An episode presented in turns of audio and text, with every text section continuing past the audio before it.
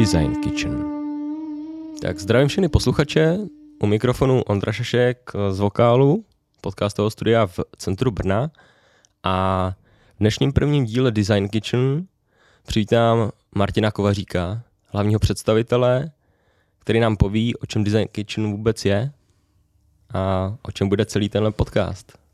Tak Martine, zdravím. Ahoj, zdravím všechny posluchače. Já jsem koncept Design Kitchen vymyslel před pár lety, kdy jsem byl nespokojený kantor na vysoké škole a uvědomil jsem si, že každou školu někdo založil a že když tě vlastní zaměstnavatel a vlastní škola a když něco nejde, tak prostě jenom si založíš vlastní školu. Takže jsem eh, všechny své kolegy štval tím, že hele, vykašlem se na to a uděláme si vlastní školu. Všichni se mi smáli. Já jsem eh, s tím začal před dvouma lety. Jenomže jsem měl jednu přednášku a zarazil to covid a všechno se to posunulo někam do ztracena.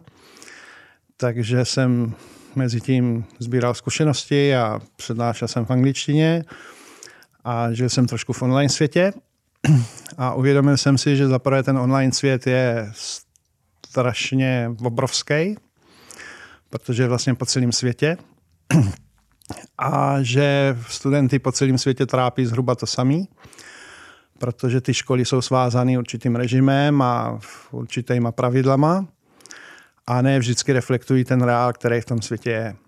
A ten problém je, že ten reál se mění strašně rychle a vstupy se mění a styl práce se mění a všechno je to strašně akcelerovaný ještě covidem. Takže když jsem našel nějaký čas a nějakou vnitřní sílu, asi před čtvrt rokem, tak jsem si řekl, jo, udělám vlastní školu a základní kritérium je, že omezím jakýkoliv papírování. Tečka.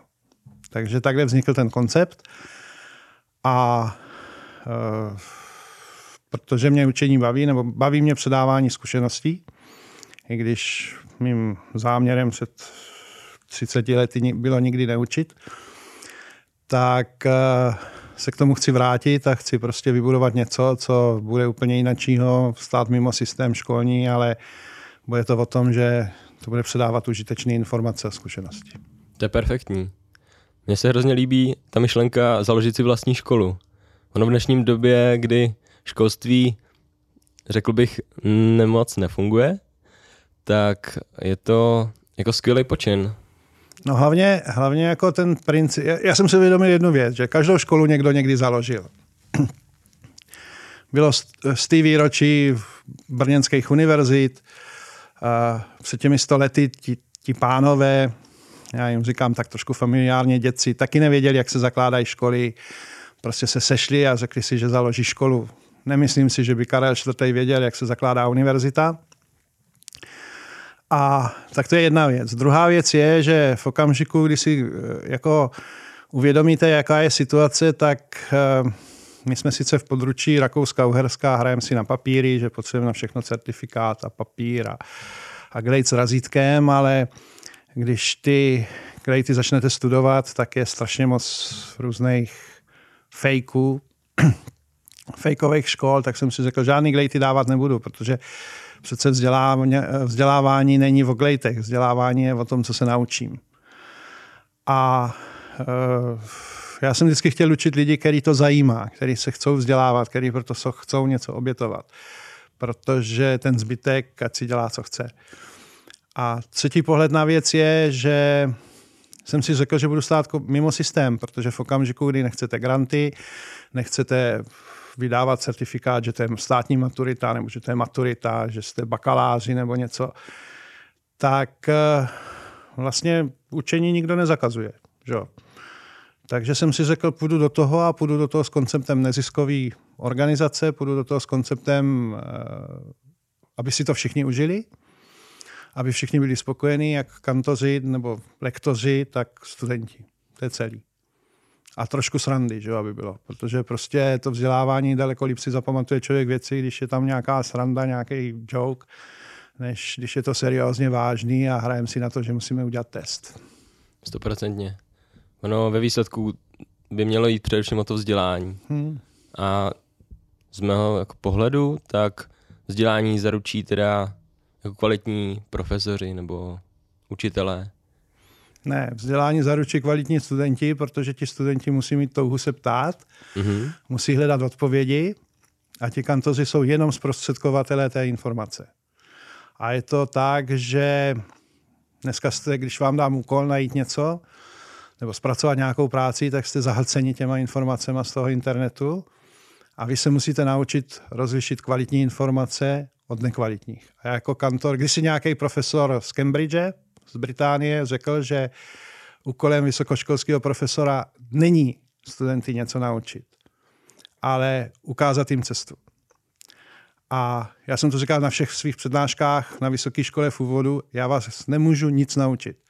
Kdo se nechce nic naučit, nemůže se, nemůžu ho nic naučit, klidně vám dám zápočet hned na první hodině a běžte dom, neotravujte mě. Protože tak to je. Jenomže bohužel v dospělosti na to člověk přijde až, já jsem na to přišel třeba ve 40. Jo, na ty vysoké škole to, to byl velký mejdan, to nebylo o tom, to bylo projít systémem a prostě zapařit a pokecat v hospodě, ale pak vás to dožene a zjistíte, ty vole, tohle já nevím, měl bych to vědět. Super. Já jsem zmínil hlavně tu informaci, že se jedná o skvělý profesory přesně z tohohle důvodu, protože to nějaký zaběhnutý pořádek, který se nějak traduje, ale v dnešní době už se svět mění. Vlastně lidi se můžou naučit uh, hrozně moc věcí, dejme tomu z YouTubeových jako videí, sami online na síti. Samozřejmě ta kvalita toho, ty předávané informace může být diskutabilní, ale, ale je to tak, že jako lidi se učí mezi sebou nehledě na zkušenosti, na věk a především jde o to zapálení motivaci. No já si myslím, že v tom oboru architektury a designu to až tak neplatí, protože zaprvé jsou tam potřeba zkušenosti, které musíte nabít. A za druhý prostě uh, musíte být u toho, když se, když se třeba věci vyrábí. Že jo? A uh, já jsem vedl nějakou internetovou diskuzi s borcem, který prostě říká, jo, jako prostě zhlídnu video na YouTube a naučím se to. Ale ty mistrovské kousky starých pánů, já jsem se v životě nejvíc naučil od starých pánů, řemeslníků, když jsem jim koukal pod ruky. A na to žádná teorie není. Jo, prostě sušení dřeva můžete mít na to docenturu a můžete mít v sobě milion grafů. A vedle toho potkáte borce, jak já jsem potkal ve Střední Americe, který mě, neměl žádný vzdělání. Dělal to jak jeho dědek, v podstatě vyhřál kus skály a na tom sušil dřevo a uměl to bezvadně. Takže ono to je, my jsme zapomněli na ty zkušenosti, my jsme se vrhli na vzdělávání jakoby přes tabulky a přes videa, já nevím přes co, ale když zajdete do tonu, nemusíme chodit do Střední Ameriky a podíváte se na ruční výrobu ohýbaného nábytku, tak ti konkrétní dva borci, kteří ohýbají židle ručně, tak jak to dělal Tonet před 150 lety, furt stejně, protože na to neexistuje jiná technologie, tak prostě mají takový fortel, že je to umění. A to si myslím, že je potřeba předávat. A to tajemství je třeba ve sklářství, kdy prostě teď psali někde na idnesu, že nějaký chlapík odchází a už nikdy nikdo nebude dělat tu vázu, kterou dělal v těch sklárnách. Já jsem ve sklárnách byl tam, když jste v té výrobě, tak uh, mistrem se můžete stát tak, že deset let mu děláte pomahače, až ten váš mistr umře po těch deseti letech, tak zaujmete jeho místo. A mistra na tom kruhu poznáte tak, že sedí na židli, jako lajci. to je celý. Ale fantastický je, že prostě sklářství, to ruční foukání skla, který furt jede, tak drží tu tradici, že prostě, jo, můžeš být mistra, musíš to umět. Jo. Takže tady to předávání těch konkrétních zkušeností je strašně důležitý. A myslím si, že architekti, stará generace mě naučila, že architekt nebo designer nebo interiérový designer musí strávit prostě půl času v dílnách, na stavbách a s řemeslníkama. Tak to je. Jo, nepomůžou vám počítače, nepomůžou vám vizualizace, to je jenom cesta. Ale prostě, když řeknete tomu klapíkovi, hele, tu teď kousek posuň na té stavbě, tak je to daleko lepší, než dělat všechny změny projektu. Musím říct, že v mládí jsem uh, s taťkou postavil barák a naučilo mě to o dost víc než eh, první čtyři roky na vejšce. Všechny roky na vejšce. Prakticky, jakože. Prakticky. Jako teorie je důležitá, ale dá se dohledat. Takže jako přístup uh, učení z praxi uh, velice podporuji. Takže no, on, je to, on je to vlastně nejstarší systém vzdělávání. Jo. Když mm-hmm. vezmeme vývoj lidstva, tak tento systém je stále v tradiční fázi třeba, kde prostě máte svého mistra, vy ho následujete a učíte se od něho. My jsme to trošku uh, transformovali, Josef II. školskýma reformama prostě místo kvality vsadil na kvantitu, aby všichni měli nějaké vzdělání, protože v té době málo kdo měl číst a psát. A asi to bylo dobře, asi ta Evropa díky tomu šla uh, dopředu, protože ty reformy se děly po celé Evropě, jenže jsme zapomněli na to mistrovství těch starých pánů. Že? Když jste chtěl malovat, tak jste štěl uh, k nějakému malíři, do jeho, žil jste s ním, on vás nechal uklízet dílnu, uh, míchat barvy posléze, posléze vám něco prostě ukázal, nechal vás, známo je, že Rembrandt třeba jeho žáci prostě pracovali na jeho obrazech a prostě následovali jste mistra. A když jste to tak dělali prostě třeba 10-15 let, tak pak jste se mohli osamostatnit.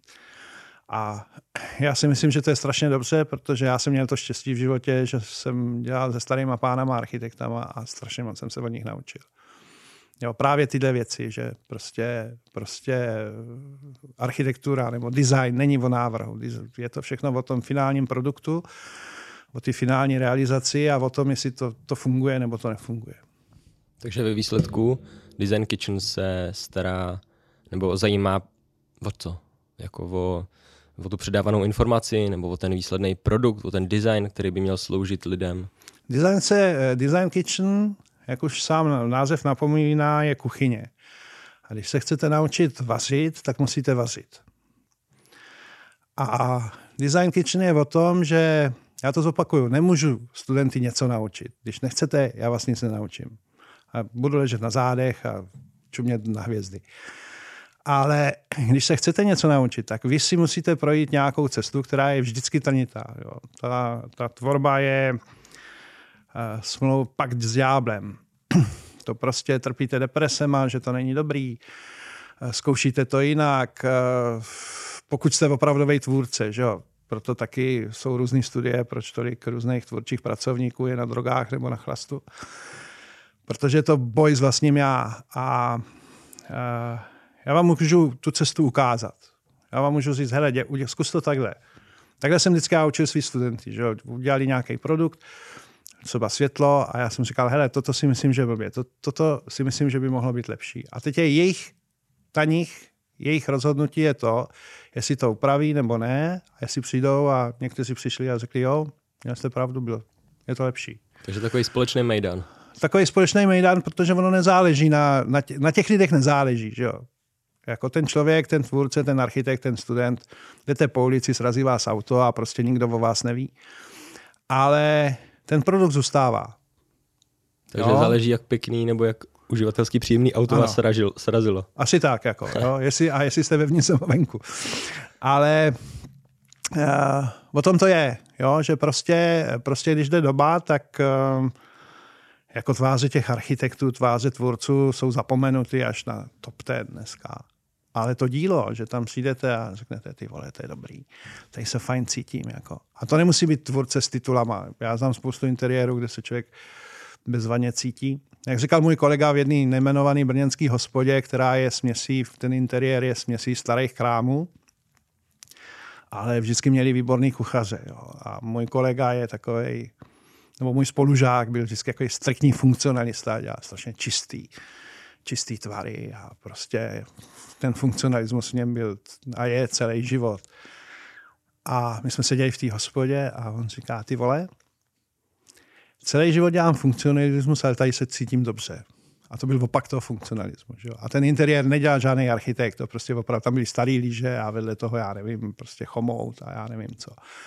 Ale prostě všichni jsme se tam cítili strašně dobře. Takže ono je to o tom, jako ten výsledek je důležitý.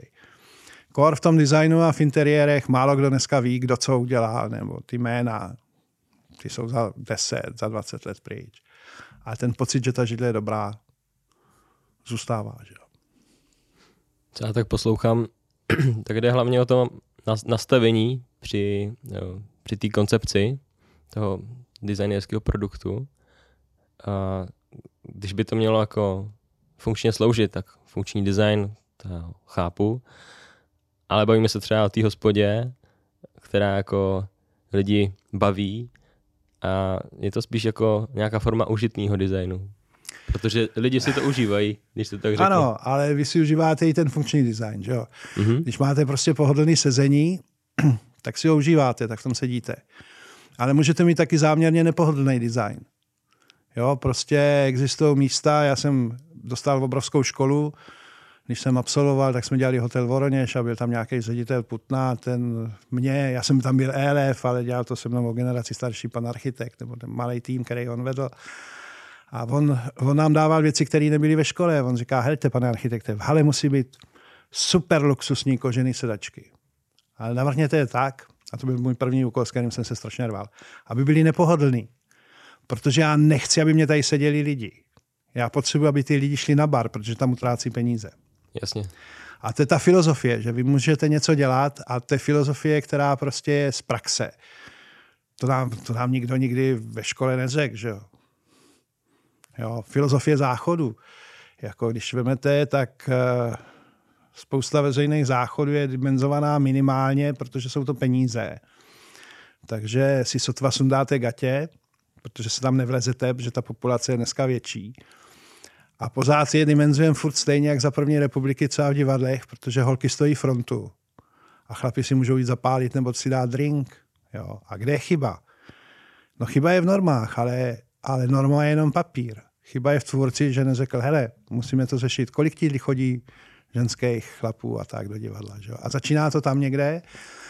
A uh, je to podobné vaření v té kuchyni, proto taky ta kitchen ale je to všechno o myšlení. Takže mým cílem je v té škole naučit ty lidi myslet jinak. Jo, profik myslí tak, že když si sedne, tak se zavrtí a řekne, hele, židle dobrá, jako lepší, než jsem navrhl. A podívám se, proč je lepší. Jo, je video s Filipem Starkem, top ten, že, jeden z nejlepších designérů na světě, který dělal židli pro hliníkovou židli pro americkou firmu a zkoušel, zkouší tam různé prototypy a do každého si sedl a řekl, hele, tady to opěradlo je o 2 mm posunutý. Takže to je profík. Jo, profík ve Formuli 1 je Niky Lauda, který prostě přijel se závodákem a říká, heleďte, toto, toto, toto musíte nastavit jinak. Jo, a profik je ledecká, která prostě umí ten tým zaangažovat konkrétně. Jo, ty školy bohužel končí často v tom, že řeknou, o, ono, to je blbý, tak to spravte. No, když je vám 20, nemáte zkušenosti, tak co to je za větu? Jo, to je, když vás vysadím uprostřed města a řeknu, hele, bydlím blížní, tak tam dojdi. Jo, čili to je informace, která nemá žádnou cenu.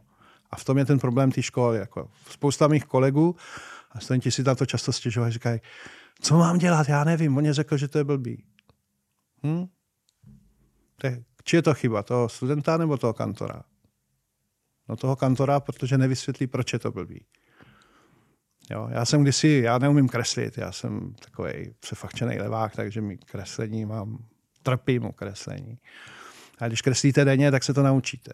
A měl jsem kantora, kdy jsem se připravoval na přijímačky a kreslili jsme postavu, což nahá postava, to je strašný oprus. Korve 20.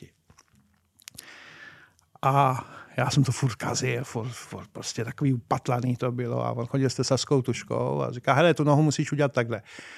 A do dneška si pamatuju, jak tam udělal jednu čáru a to byla natažená noha té holky, s kterou já jsem se patlal hodinu a on to měl a já ne. Že? A kdyby mě to nenakreslil a řekl jenom, hele, to je blbý, to jsme měli takový kantory, že to obcházeli a říkali, hele, to je blbý a on vám to spravil, tu kresbu, a za dvě další kola už si to nepamatoval, tak vám skritizoval to, co spravil. Že? To je špatně. No. Jo, člověk se z chyb učí, ale pokud o té chybě neví, Jasně, ale nebo neví, jaký ne. má spravit, že jo, tak to je potom ta chyba. Musíte vědět, proč ta chyba tam je. Že jo? Musí vám někdo říct, hele, to je blbě, protože takhle to nefunguje. Funguje to takhle.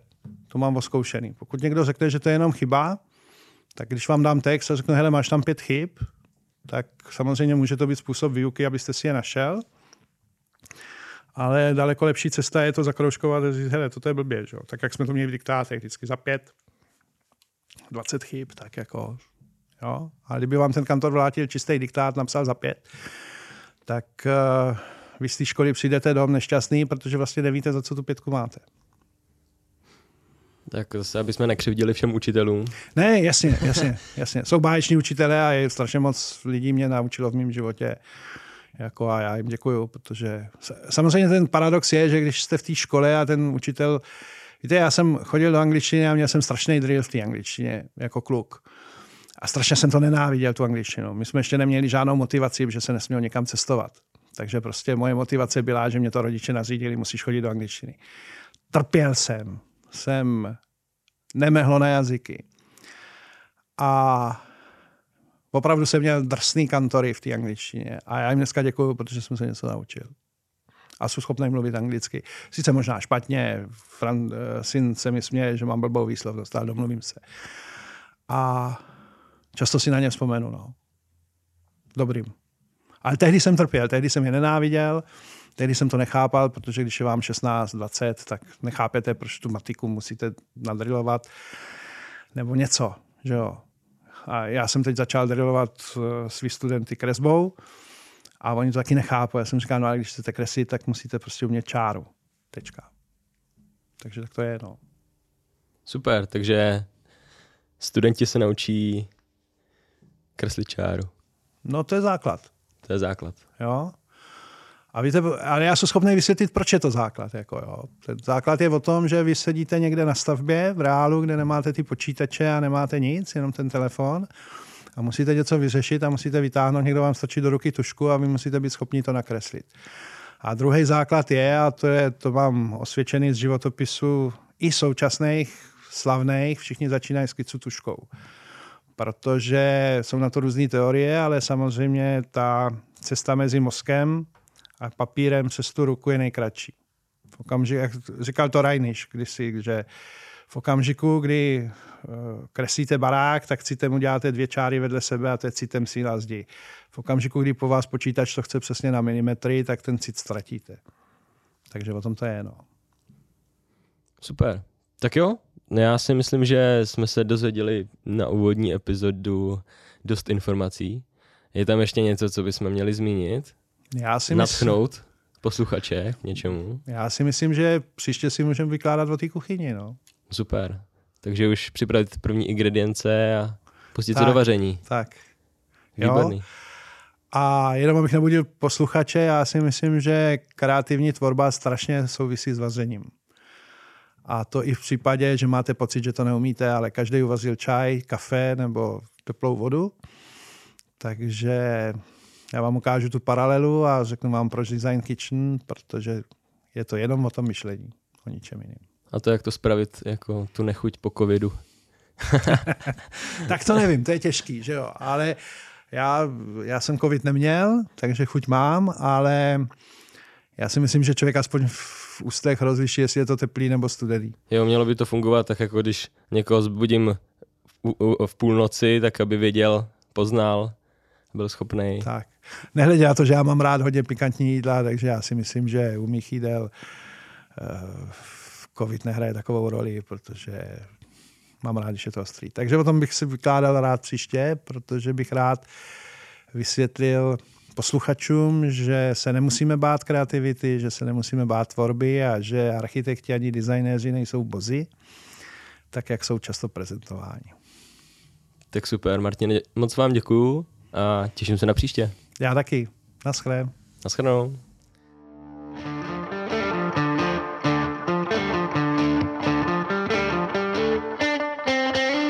Design Kitchen